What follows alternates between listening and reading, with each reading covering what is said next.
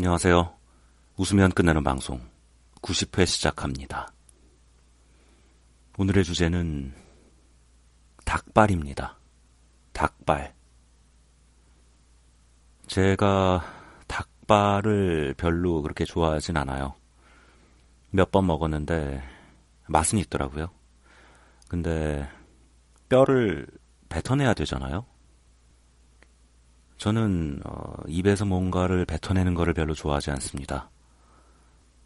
침 뱉는 것도 안 좋아하고 어, 오바이트 하는 것도 물론 안 좋아합니다.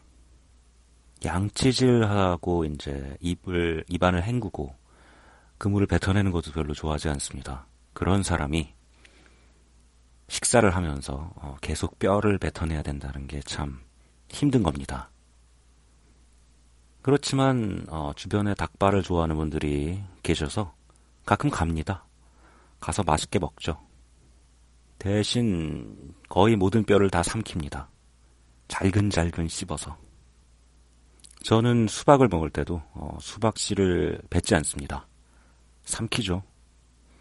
어, 수박을 근데 먹을 때 그 씨의 식감이 또 수박의 식감을 방해하면 안 되기 때문에 씹을 때 완전히 이와 윗니와 아랫니가 아, 교합되지 않게 살짝 띄어서 씹습니다. 그러면 수박은 분해되고 씨는 씹히지 않고 맛있게 수박을 먹은 다음 뱉지 않고 어, 삼킬 수 있죠.